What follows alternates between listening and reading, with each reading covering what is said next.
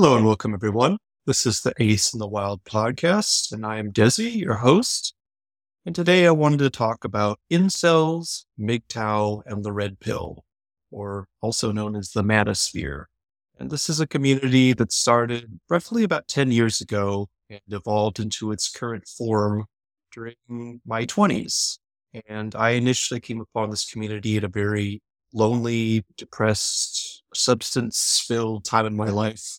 And I just wanted to talk about my experiences and my conclusions about this community. And just for context, I had just graduated college. I was 23 years old. And for about a year after college, I didn't really do anything. I had had my job at the pizza place basically up to the end of college. And I so I had a little bit of money stored away and at this time, I had started consuming marijuana. I had basically started my alcohol addiction and I had my video game addiction. So combine those three, and you have a layabout in his mid 20s, not doing a whole lot after college graduation. I'm not the only one who's unique in this scenario. But I was fortunate that I had my best friend who was raised in a conservative environment, and I had introduced him to marijuana I had introduced him to alcohol. And his younger brother had also experimented with those things. And they were fairly close to my age. And every weekend they would come out and we'd go up to my apartment, which is detached from my parents' place, and we'd proceed to get drunk. And then wake up the next day, go down to the lake, sit in lawn chairs, get a keg of beer, drink that, and get drunk. And that in my mid 20s was the notion of a good idea. And I wanted this to last forever. This was a lot of fun for me. Alcohol and, and marijuana were relatively new to me. And it was, this was my idea of a good time. I liked the feeling of not having to worry about my depression or really deal with the fact that I wanted to like move forward in life. And this went on for about, I don't know, a year until my friend basically got a girlfriend we went on a big camping trip, and that was kind of like our last hurrah. We stayed in these yurts out in the ocean for like five days and like four nights, and it was super fun and got to spend a lot of quality time. And then they made a new friend, and this new friend had a wider circle of friends, and so they kind of drifted over to him, which I was not happy about. And this new friend ended up being a rather toxic person, and I was upset and I called them out like, you guys abandoned me. You've got girlfriends now. You don't want anything to do with me. I kind of drove them away by being toxic. And also at this time, I was really struggling with alcohol. Well, I wasn't struggling. I was coping with alcohol and I was drinking rather excessively every day. And at this time, I didn't really understand that I was in a rut and they were moving forward with their lives. They'd gotten jobs. They had moved out of their parents and they were planning to have families with their significant others, both of them found partners. And I was slacking. I wasn't really looking for a job. And around this time, I also started to drift towards the idea that women were the cause of all men's misfortune because they wanted to control men. My dad, unfortunately, kind of reinforced this belief, which Unfortunately, that's just his generation. He's part of the baby boomer generation, and he has a very kind of love hate relationship with my mom. They have a lot of arguments. And he's he's inherited a lot of things with his dad, who struggled with alcohol himself. It's rather unfortunate, but this was my um, model for a family dynamic. My mom and dad, unfortunately, had a lot of arguments during this. They had a lot of arguments when I was growing up and a lot of it was related around alcohol. Alcoholism runs on both sides of my family. Moving forward, this was about the time that I started to mistrust women. And a lot of that was based on the fact that my two friends were gone and I blamed the girls that they had found. Like, oh, well, girls are just possessive and these girls have taken my best friends away rather than actually look at myself and realize that I was in a rut, I wasn't moving forward, and I was also being rather toxic and controlling over that. I had my comfy little world that I liked, and my slacker mentality and my stoner gamer mentality, and that just wasn't for them anymore. So my first interaction with the MGTOW community, MGTOW stands for Men Going Their Own Way, was a YouTuber called Sandman. And he was a Canadian gentleman, and he would post every week his dose of red pills, his daily dose of red pills. A big concept that was fundamental to my understanding of MGTOW was hypergamy, in which women only search for upward mobility. This is a late edit, but I also wanted to bring up Tom Leykis. Tom Leykis was a radio DJ who worked in LA, and he did a lot of stuff in the early 2000s and late 90s, and I would kind of call him the forefather of MGTOW and the red pill and the black pill. And his clips are still very popular. I believe he's still somewhat active in doing radio and doing shows. But I remember I started listening to him like in the late 2000s. He was on a local radio show that I listened to in the evenings when I'd go to bed, and a lot of men would call in and just say all these problems that you have with women. And he was divorced three times, and he had a very cynical view of love, but he was also very wealthy. And he just encouraged men to like pump and dump women and not let them trick them into being in a relationship with them. And all they want is money, and they're all a bunch of gold diggers. And Tom Leykis did have a lot of good advice for these men, but at the same time, he was very cynical, I would say, about love and relationships, and you can find plenty of clips on him online. Basically, this early introduction to MGTOW was that women are only interested in controlling men's lives. They're only interested in their own goals and ambitions. They're only interested in monetary, utilitarian function from a man and not really interested in personality, that they're just uncreative, parasitic creatures who basically despite third wave feminism and all their rights that they'd achieved, expect men to do everything while they just are parasitic creatures that don't offer anything special outside of sex. And at this time, me not understanding my sexuality or lack thereof, and me not really understanding relationships, I kind of bought into this not necessarily because I hated women, but just because I thought that women were programmed this way because of society, because of materialism. Another gentleman that I came across was a YouTuber called Stardusk or Thinking Eight and Paul Proteus. And Stardusk, Thinking Eight, and Paul Proteus kind of really focused on like, you know, women only have reproductive benefits to offer. And now that we're an industrialized society, we really don't have a need for those anymore because of overpopulation. Another late edit, but now that we're bringing up the uh, aforementioned YouTubers, a big concept that Stardusk talks about is that women will never love men. Like they're incapable of loving men for who they are, just what they have to offer. And Stardusk also brings up this sort of black pill rage the red pill and the blue pill, and then you got the black pill. The black pill basically is where you realize that you're never going to find love, and you basically just get enraged because for, you know, the longest time reading all these stories and watching all these movies, and then you realize it's all a bunch of BS. You're never going to find love, and that women are just parasitic creatures that just want money from you, and that these those fuzzy wuzzy feelings that you get are all just chemical, and it's not real, and that you'll never be loved. And basically, you, you know, there's one option of like, oh, well, you can go do your own thing, or you can just become a recluse and just avoid society because it has nothing to offer you. Men need to just pursue our own hobbies and not validate ourselves based on what women think of us you don't need to pursue money or anything else like that because that's just what makes you attractive to women. You know, just do what you want to do, play video games or whatever. I really noticed that like this kind of lifestyle was what I was doing. I just was a kind of low achieving video gamer who liked to use substances. And this really appealed to me because it wasn't like, hey, you need to improve yourself. It was like, no, no, that's just if you want to get women. Like, if you just want to do whatever you want to do, do whatever you want to do. Society's collapsing. I bought into that whole thing too of that society was collapsing, that everything was falling apart. And this was just after the recession of 2009, 2010, or the economy was still pretty bad things hadn't recovered. And of course, the recession had happened during when I was in college and learning about all this. I was like, oh, well, the government's corrupt. People are corrupt. You know, it's just everything is just a stack of cards ready to fall over at any time. And it's just driven by greed so I was very cynical. I was very materialistic, and I was also very lonely. My friends had been taken away with me because of evil women. And I, of course, had my dad saying mm, that my dad struggles with alcohol too. Every time my dad would abuse alcohol or get too drunk, my mom would get upset. And he's just like, oh, well, you're just a shrew and you're just nagging. You're just an awful person. I had a lot of, my mom and I did not have the best relationship at this time, unfortunately. And I think that this was like my rebellious stage against my mom because I'm, I'm way more like my mom than my dad. And I didn't want to admit that at the time. But now I wholly embrace that because my mom's wonderful. but I was struggling with, you know, I was trying to be like my dad. My dad was this ultra masculine figure, and he's he's kind of a braggadocio. He's always I slept with all these women. It was just like this ultra Chad alpha figure that I wanted to endear myself to, and I wanted to follow in his footsteps. And of course, in hindsight, this is folly. Hi there, Desi here for another late edit.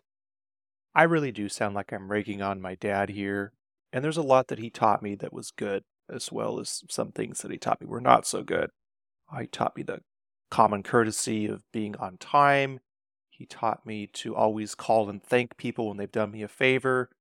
And he also just taught me to be respectful. And in the end of the day, he's a good man and he's just kind of a victim of his environment. And I want to talk next about some of the myths of the red pill. And I've kind of touched on it earlier is that women don't love men. They love wealth, comfort, utility, and function that men bring. Women use beauty and youth to seduce hapless men and steal their money. And another thing is the wall that women at the age of like 35, they hit this period where they're no longer like sexually viable. And to the MGTOW community, that basically means that women are no longer attractive in the way that they were in their 20s and they've lost all their value. The MGTOW used the term that women age like milk and men age like wine, meaning that all women really have to offer is physical traits and beauty and youth, and men are monetary providers. And of course, as they get older, they are able to make more money as most people, not just men or women, most people as they get older make more money as they gain more skill sets. But in this, of course, women are just parasites in their 20s. They're just like, they're all a bunch of prostitutes and they just want to have sex with as many men as possible and then settle down before they hit the wall. Like that was their opinion of women. And of course, me being in my misogynistic phase at this time, I thought that this was agreeable. And another thing too is I want to mention my ex girlfriend. I had a rather contentious relationship with around this time, she came back from the other side of the states. Uh, she was in Illinois. And when she was gone, I actually had a lot of nice conversations with her after our kind of rough breakup because I was like, okay, out of sight, out of mind. You know, I've, I've had a lot of good times with this person and I want to retain somewhat of a cordial relationship. And I had a lot of good talks with her during, not all of our relationship bad. It was just that the sex part was really bad. And that was on me partly because I didn't understand my sexuality because, you know, society says that aces don't exist, especially my dad. My friend, his friends parroted that. When she came back, um, we got together and she wanted me to come back to her place. I'm about 95% sure that she wanted to engage in some sort of sexual activity, which I wasn't into. And I said, no, I, that's okay. Let's just, you know, our original plans come back to the farm. My parents would love to see you again. And uh, she was basically at my house all the time for an extended period of time. We were very close. We dated for like a year.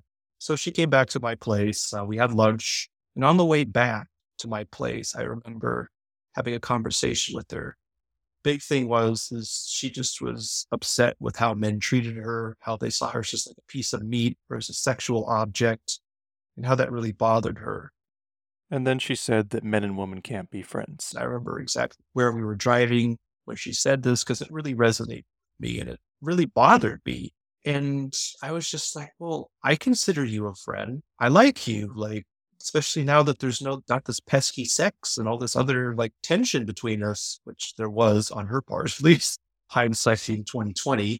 And she just got really quiet. We didn't talk for about five minutes after that. And came back to my parents' house. You know, we sat next to each other. We had a nice talk and it was enjoyable. I enjoyed having someone to talk to, especially since my friends uh, were basically gone. So things went okay for a couple of days. And then she kept, um, she wanted to keep in contact and she would call me.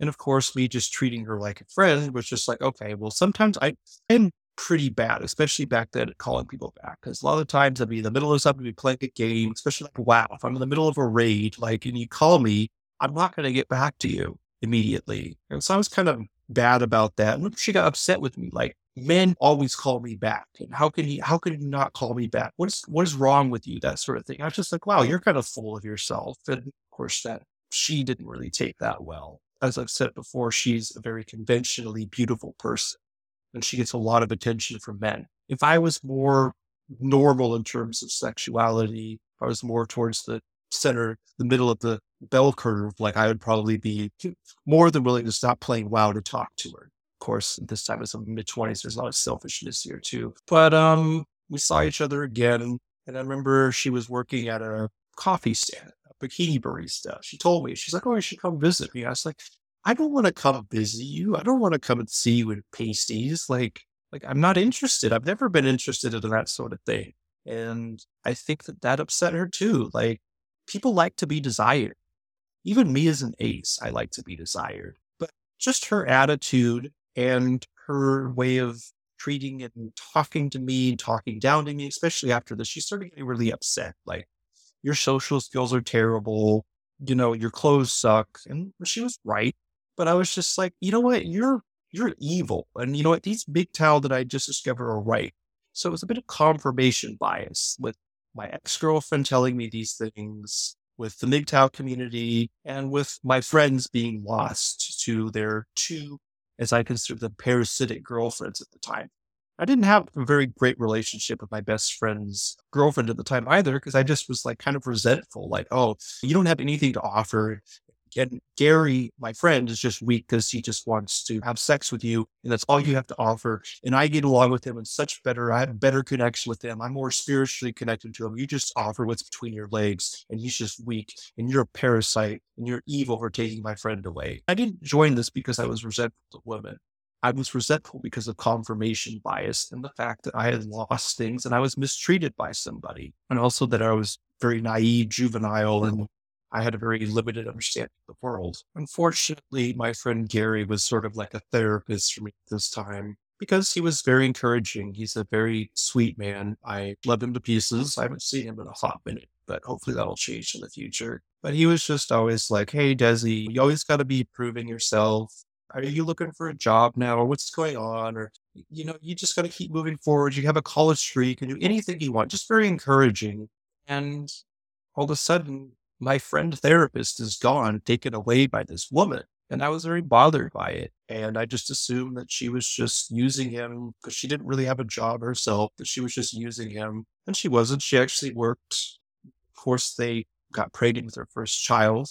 Rather than being like, oh, well, they're in love, they're really get along and everything, I just assumed that she was trying to trap him into some sort of permanent arrangement because, you know, he lost interest or whatever. And she's just like, oh, I can't lose it. I gotta get, I gotta poke holes in the condom or something, or not take my birth control and get pregnant, which wasn't the case. And shame on me for thinking about that at the time. And again, this goes in the confirmation bias because she didn't have a job. I was like, oh, women don't need to work. They just need to be attractive. And that's all that she brings to the table. Another thing I want to talk about is the alpha beta male dichotomy that I really bought into. And, you know, the alpha males are the ones that get all the girls, but of course, it takes a lot of effort to be an alpha, and the beta basically provide the money and get taken advantage of and get cucked or whatever. And then, of course, there was the subset of males like, oh, men going their own way, like, oh, we're not buying into this. Like the alpha males, we all worship because they're the ones that got all the girls, but at the same time, they're just like, oh, you guys don't need to worry about what women are just, you know, prostitutes or whatever. And that was another big thing that I want to talk about. The MGTOW community, what initially got me into it was the fact that there was camaraderie. I would go in the subreddit and a lot of men would discuss their issues and their depression and their woes and just like, oh, I can't, you know, I, I have a lack of purpose. And there would be encouragement. And this is how I discovered van dwellers. This is how I discovered a lot of minimalist subreddits and ideologies and philosophies. And even Orwell and like Sartre and Camus some of the philosophers and the existentialist theories. I all discovered it through this community. So I'm grateful for that. And so I really kind of got me into philosophy. But of course, the more I learned about philosophy, the more that I learned the MGTOW community had some serious flaws in the way of thinking. There's a couple reasons why I got involved in this community and drank the metaphorical Kool Aid. And I think first and foremost, I was confused about my sexuality. I didn't understand the appeal of sex I didn't understand the appeal of being so obsessed with the opposite sex or any sex to be, or any gender, or anybody to, for that matter. I think number two is that I was lonely. I think that I was in desperate need of companionship and I felt unworthy and I had like projection issues where I was just like, these people aren't worthy of me because I'm so philosophical and deep and nobody's worthy of my company and that sort of thing. And that was just a coping mechanism, I guess. I think partially influenced by my dad. My dad was one of those people who would build me up and tear me down at the same time, like, oh, Desi, you're so smart. You're so talented. You're you're so handsome and tall and strong. And at the same time, be, every time I would screw up or get a bad grade or mess something up, he'd just call me an idiot and swear at me. So that was unfortunate. And it led to a lot of uh, issues later on with my life. And of course, number three would be confirmation bias with my ex girlfriend, my lost best friends, my best friend's girlfriend getting pregnant, which I assume was a way of trapping him. Last but not least, solidarity amongst men. I'd never really seen that before. And this is something that I've struggled with. I've had a lot of contentious relationships with men. I was bullied when I was growing up because I was feminine, because my social skills sucked, because I wasn't socialized properly, and of course, probably being borderline on the autism spectrum did not help my social cues and understanding social situations that well either. After about a year of being involved in this community, of just reading, I don't think I contributed much. I was more of just a, a lurker, a, a passive observer. I really started to notice that it became less and less about men going their own way and more and more about men complaining about women and not getting attention, which was antithetical to the reason why I initially was interested in this group. And I started to realize that the cause of my issues, my lack of companionship, had more to do with my lack of personal growth and my isolation and my substance abuse.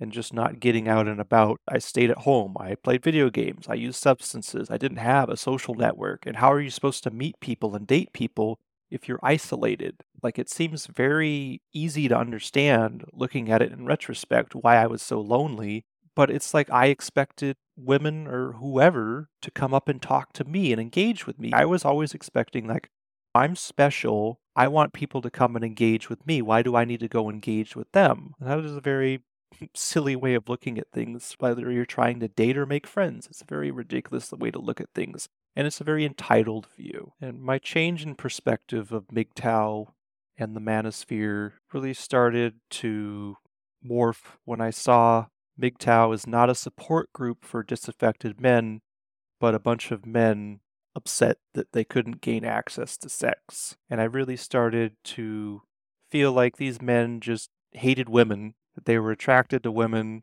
and they couldn't get what they wanted, but they didn't have anything to offer these women either. Like they're they were kind of in my boat. Like they were just awkward, socially stunted individuals who didn't value women based on who they were and their personalities and their spirit and their soul, but based on what was between their legs and, you know, based on their youth. What really always bothered me is the concept of the wall. Like, oh, well, women are worthless after they hit the age of 35. Everything starts deteriorating. They lose their looks and their youth and they're no longer valuable and this is where they trap men.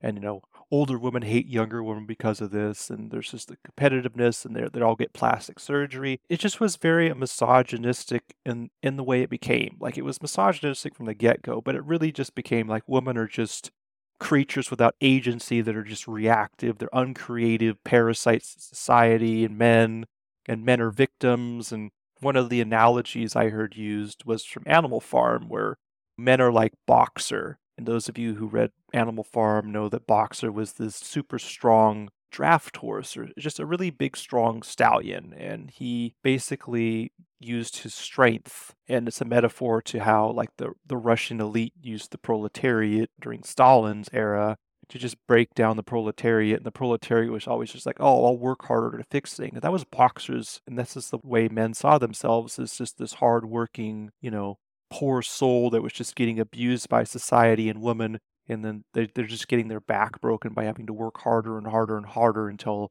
eventually they were sent away to the knackers and sold for food and they're just worthless meat. Why i was attracted to this group was this was about men seeking validation outside of their sexual prowess and their ability to attract women. Because ironically men going their own way became more about men's value in terms of how attractive they are to women rather than their self improvement and their own self worth.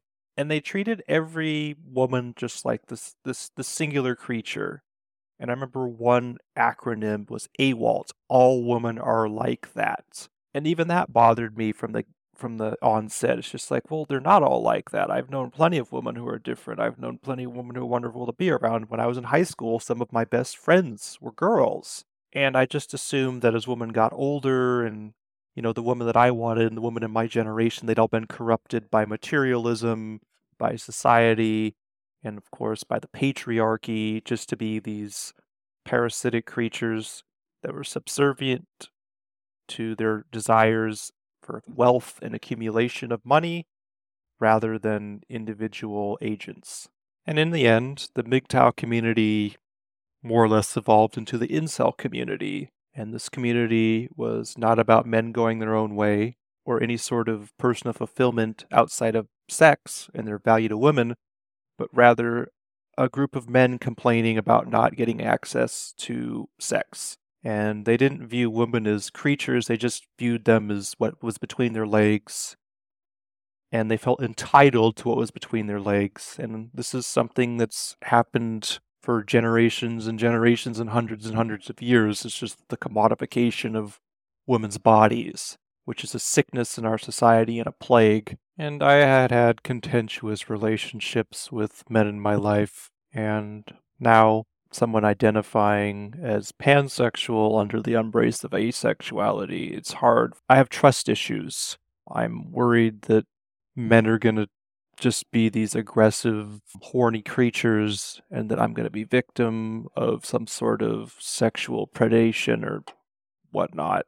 And unfortunately, it's nothing original, which is what MGTOW is supposed to be. It was supposed to be, for once, a place where I could find camaraderie amongst men. And this community, rather than being about men establishing their own identities, became what men thought about women and how they viewed themselves in women's eyes. And then, of course, them realizing that they had a low value in women's eyes, or at least the automaton woman that they assumed all women were, you know, the reactionary woman who is just a materialistic bimbo or whatever. And because their value was low in this projected woman's eyes, they weren't able to obtain sex, and thus they became misogynistic assholes, for lack of a better term. And I also want to point out that not all incels are cut from the same mold. I remember Dr. K, who is on YouTube and he does a lot of interviews. He was talking to this incel with his chat,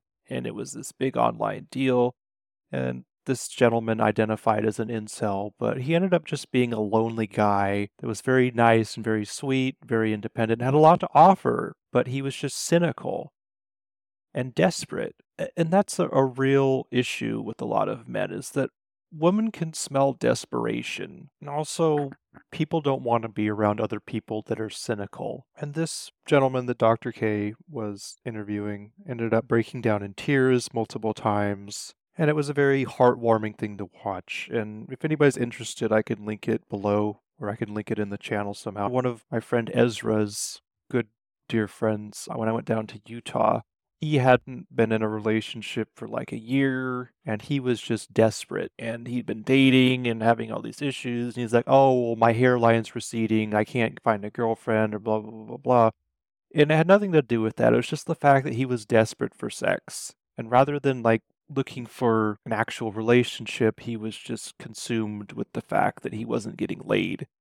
And that is a big issue and i think that goes back to toxic masculinity is where men don't feel like they're worth anything if they're not getting laid. And as someone who is on the asexual spectrum, this makes absolutely no sense to me. I remember one of my friends, the one that I worked with at the office, and I still talk to this day. He's about, you know, seven or eight years older than me, and he was going through a drought after his last breakup. And I remember he asked me, he's like, How can you stand it? Like, you haven't had sex for two or three years. How can you stand it? And I was just like, it's not that big of a deal. Like, what is like? You're just a sex addict, and I just, I just assumed like, and until I met more people, I just assumed that all these people were sex addicts, and not just men. I had um interaction with a girl when I was at the gym who basically came on to me really hard. And I'd never experienced that. And of course, I was flattered because I was like, oh, okay, this is easy. I'm being approached. I'm getting flirted with. This is nice. And then, of course, it never went anywhere. And yeah, people enjoy sex. Like it's a thing until I realized I was ace. It was very hard for me to wrap my head around. I would say my final exodus from the MGTOW community and my realization of what they were, what they stood for, was when I found the ACE community. And in my late 20s, that's what I started identifying as. And apparently, the moniker of us not existing and us being like plants is a meme that aces have to deal with. And I, I saw so many memes and so many aces being like, yeah, we exist. Stop telling us we don't. I'm here and I'm queer and more or less, I am what I am. And if you don't like it or you don't want to acknowledge it, then GTFO, get out of my life. So the ACE community was big. And then, of course, that really uh, evolved onto the queer community because the LGBTQ plus community is the only real community that I can approach and I'd say I'm ace and I get immediate acceptance. So I have a lot of gratefulness so yeah, the ace community and the queer community are basically where I found my people, and I really started to realize that I was better off doing my own thing. I didn't need to be in a relationship. I wasn't interested in sex, and I needed to pursue like-minded people and people that accepted me for who I am rather than try to be something that I'm not. And really, my expectation when I joined the MGTOW community wasn't that I would get laid or anything. It's just that I deserved attention because I thought I was special at the time. And this, of course, it's not sex related, but it is toxic masculinity of men feeling entitled to attention. And just some closing thoughts, because I've been going for, you know, a good 40 minutes now, is that love is a real thing and love is more or less blind. I don't want to sound too much like a meme here. But as an ace, when I was in love, it was magical and it had nothing to do with sex. It had to do with just wanting to be with the person, wanting everything in their life to go well, and willing to do anything for them, and just cherishing the smiles on their faces in the moments of happiness. And that is a damn good feeling. And that's what I think that we should strive for. And now what I'm really searching for is just friends and life partners and companionship. If I'm never in a relationship again, I'm willing to accept that and I'm not, it won't be the end of the world for me. It's it's not something that I need to be able to function and it's not something that I dread that I don't have anymore. I'm on a better path now than I was in my 20s with therapy, with meeting new friends, and you know appreciating women and people and people in my community for what they are and for what they have to offer their unique insights what they've been through their experiences and also their struggles and what they've overcome the incel community i won't even call it the MGTOW community anymore really even though i'm sure there are men that have figured out that the community became toxic and went on to do their own thing and establish their own lives the incel community has really become a group of people who have an entitlement complex and nothing really more. I actually plan to touch on this more in the future. This is just my experience with that community. I watched some videos and kind of refreshed my memory on some of the content that I had seen in the past, but there's obviously more to talk about on this. And I think as long as I keep doing these podcasts on a consistent basis, that it's something I will revisit because I think it's something that a lot of people need to understand and what the origins of this community was because it hasn't always been the way it was. It's always had the underlying toxic masculinity and the bits of entitlement, but initially it wasn't about just hating women. It was about men going their own way and doing their own thing and pursuing things other than just sex I would say my biggest takeaway with my interaction with the MGTOW community was that I shouldn't really expect anything from anybody in terms of like attention or whatever. Everything should just be a natural flowing like water in a river. It shouldn't be forced. And I think a lot of men and a lot of people in general, people are looking for relationships, want to force things. Like they want to force the first kiss, they want to force the first time having sex. And you can't do that because it's not natural. And if the other person isn't on board, it's going to cause discomfort. And I think a lot of incels have been in positions where there's been an imbalance where they've been, you know, they feel a certain way and want a certain thing from someone they're interested in, and they don't get it. And they try to force, and it creates awkward situations, and they feel the nasty pang of rejection. And nobody likes feeling rejected. That is a that is an existential dread, especially for me as someone who had a lot of social rejection when I was growing up. But if you talk to somebody without expectation and you don't have an end goal in mind, then it's natural. And if it doesn't lead to romantic relationships, romantic feelings, or some sort of friendship, that's okay because it wasn't meant to be. And also, maybe that person is having a bad day. There's so many things. I like to use the butterfly effect as an analogy. You know, a butterfly flapping its wings in the South Indian Sea causes a typhoon in the Pacific. Just minor things like they stubbed their toe or the dog pooped on the yard and they stepped in it can completely ruin a person's attitude for the day. And although you might be perfectly polite and you might approach them and be like, hey, what's up? And they're just like, I don't want to talk to you. They're having a bad day. And if you were to approach them or talk to them at any other time, then it wouldn't be that way. I've found that a lot of relationships start in the most unexpected of places, from random encounters. And as long as you put yourself in a position where you're meeting new people and you have a good attitude and you stay positive, people are going to notice and they're going to latch on to that. And even if you don't have a romantic partner, you might make a good friend. So, just as a summary bit of advice, that I have to offer from what I've learned in this incel MGTOW red pill community is that don't have any expectations. Nobody owes you anything. And don't be toxic. People are individuals with agency. They're not just completely into wealth, materialism, or vanity. They are proactive players just trying to make it through this crazy world of ours, and they're all individual. And with that, I didn't want this to become listen to Desi give advice. Uh, I just wanted to just touch up on some of the things that I've learned from this community and my experiences. And like I said, I think that there'll be more to come on this in the future. Thanksgiving's coming up, so I might be taking a bit of a break, but I plan to follow this format more or less of just talking about certain topics and hopefully I'll be able to produce these once, you know, a couple times a month initially to start, depending on what kind of audience I get.